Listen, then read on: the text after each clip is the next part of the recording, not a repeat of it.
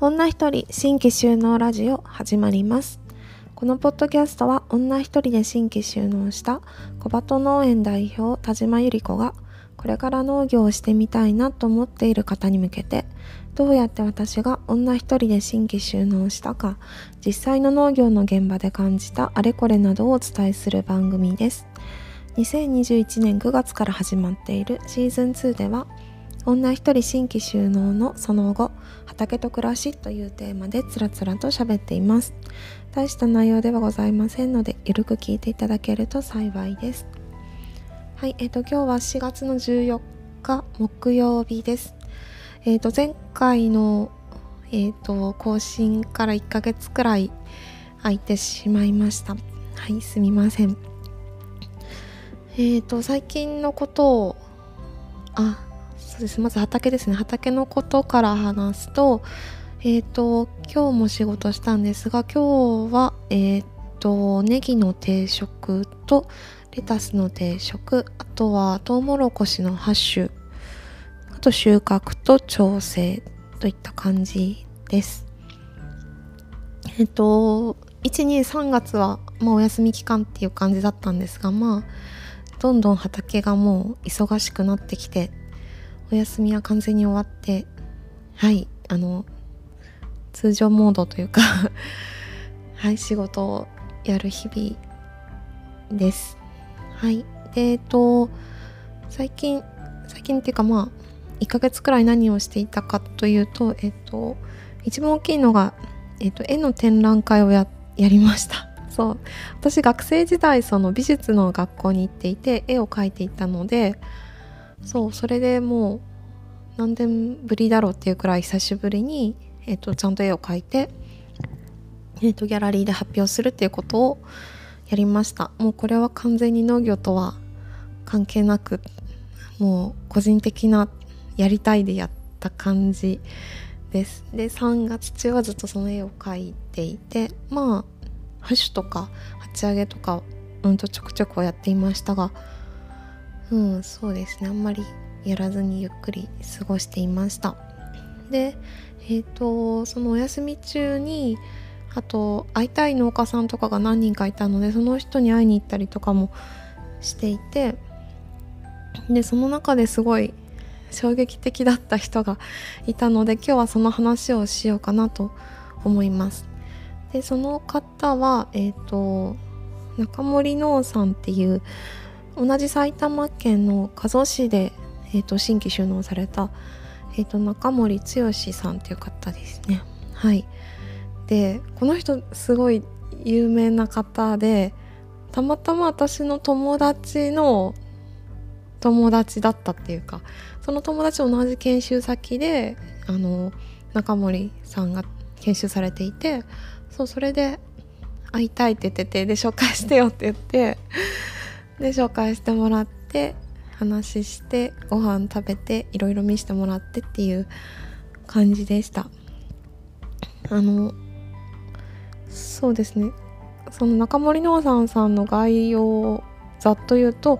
えー、と同じ新規就農者でで今6年目か同じくらいだったんですねうちと。そう。で主要品目が米。以前は野菜もやっていたのかな野菜っていうかさつまいもが多かったって言ってましたけど。そうで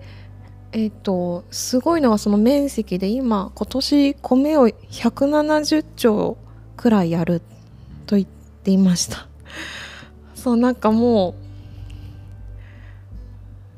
うその桁がちょっとびっくりしすぎてそう初めその情報知った時間違いじゃないかなと思ったんだけど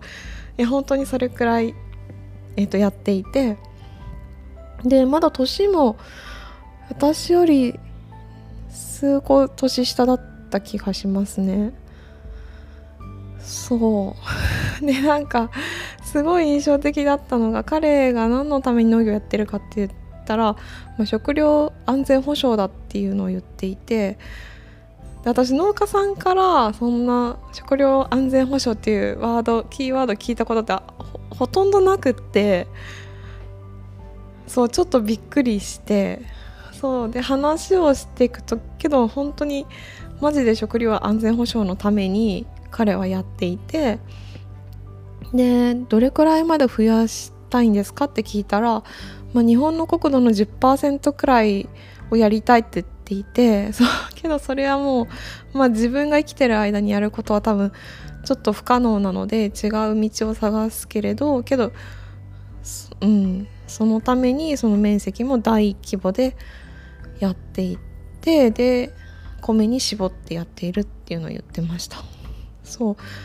なんか話してると本当になんか政治の話みたいなのが多くって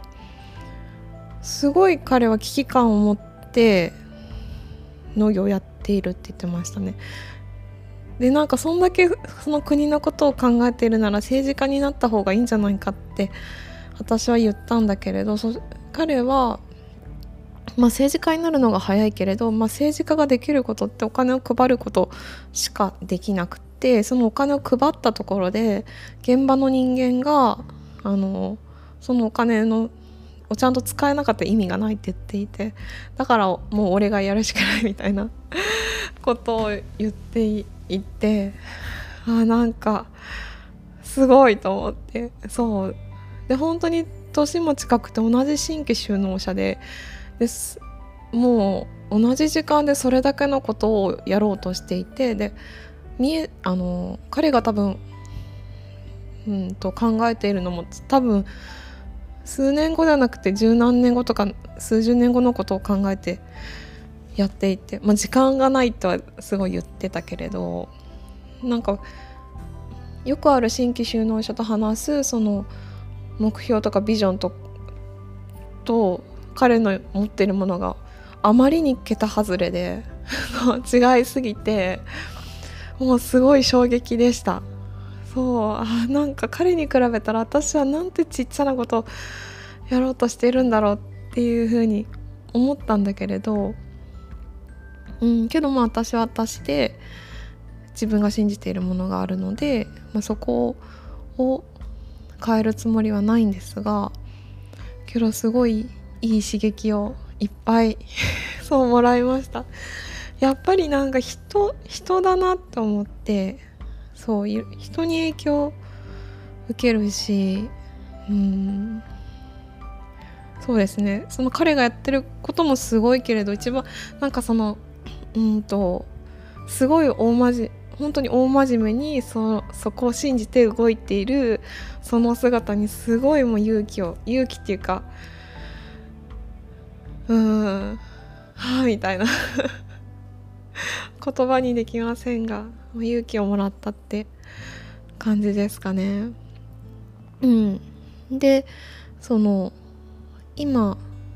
やろうとしてるのが、まあ、それのためにあの彼はエネルギーとかも自給できるように今年ソーラーパネルを大きく取り入れたりとかあとはなんだっけ電気で動くトラクターの導入とかも考えていてそうすればもう自分のところで回せるようになるって言っていて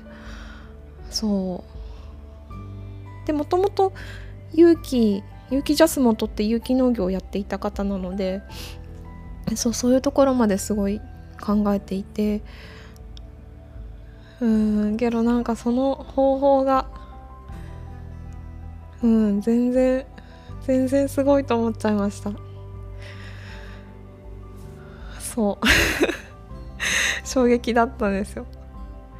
うんでそれからまあ結局私、まあ、彼は彼で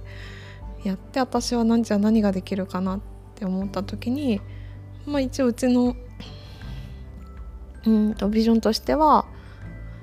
まあ、小さなコミュニティの中での農家でありたい。うんとそうですね。分かりやすく言うと埼玉で一番愛されるあ埼玉市ですね。埼玉市で一番愛される農家になりたいっていうことを言うようにしてるんだけれどそう。その地域でその地域だけでよくってそでなるべく自立した農農業農家でありたいっていうのは思ってるのでそうそういう面ではあの多分なんとなく考えてることは彼とも似ていてそう今結局農業自体がやっぱり輸入に頼るところがすごく多いしあと今こんな世の中になってそのやっぱりどれだけ自立してるかっていうことの大切さがあのすごい感じるんですよ個人的に。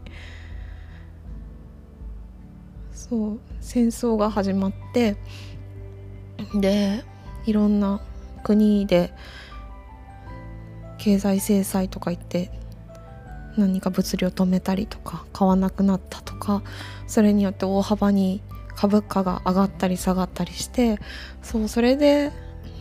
そうなってくるとやっぱその輸入に頼る部分が大きいとそれでね自分のなんだろう経営とか、まあ、国の在り方とかが変わってくるわけでじゃなくてもっと自給日本の中で自給してればうんそそこまで受けないじゃないですか。まあ、こんな世界だから全部自給してっていうのは難しいと思うけれどけどやっぱりその食料自給率を上げるっていうのは本当国国民を守る上ですごい大事な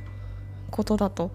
思います。個人的にはその国防にお金を使うより農業にお金を使う方があのもっと根本的なあの国を守ることになるんじゃないかなって思います。そうなんかほんと最近それがすごい分かります。で中森さんと話してた時も時はまだそんなに食料安全保障ってピンとこなかったんだけれど今情勢がこういうふうに変わった中でいると本当にその重要性っていうのをああこのこと言ってたんだと思って今日本はえーと、その戦争の外にいてあの外から見てるけどけどその戦争って本当にこんな時代だからいつ我が身に降ってくるかって多分分かんないですよね。そう。だからやっぱりうん自立自立した農業っていうのを進めていきたいなというふうに個人的にすごい思っています。うんだからやっぱり私は今やってることをでお、うん、でいいな、うん、このまま進もうと思いますで私がまあできる範囲であのうんと農園も広くしていきたいし、まあ、埼玉市で生活しているので埼玉市の人の、えっと、食料生産をできたらいいなと思っています。はいなんか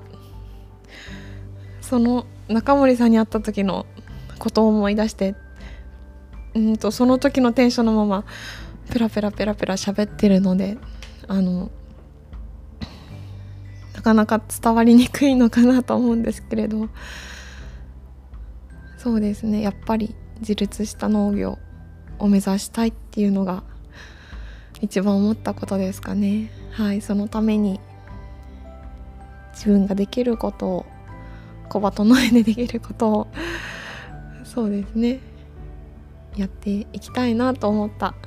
最近の出来事でした。はいというわけで今日はこれくらいでえっと終わります。ではまた次回お会いいたしましょう。またねバイバイ。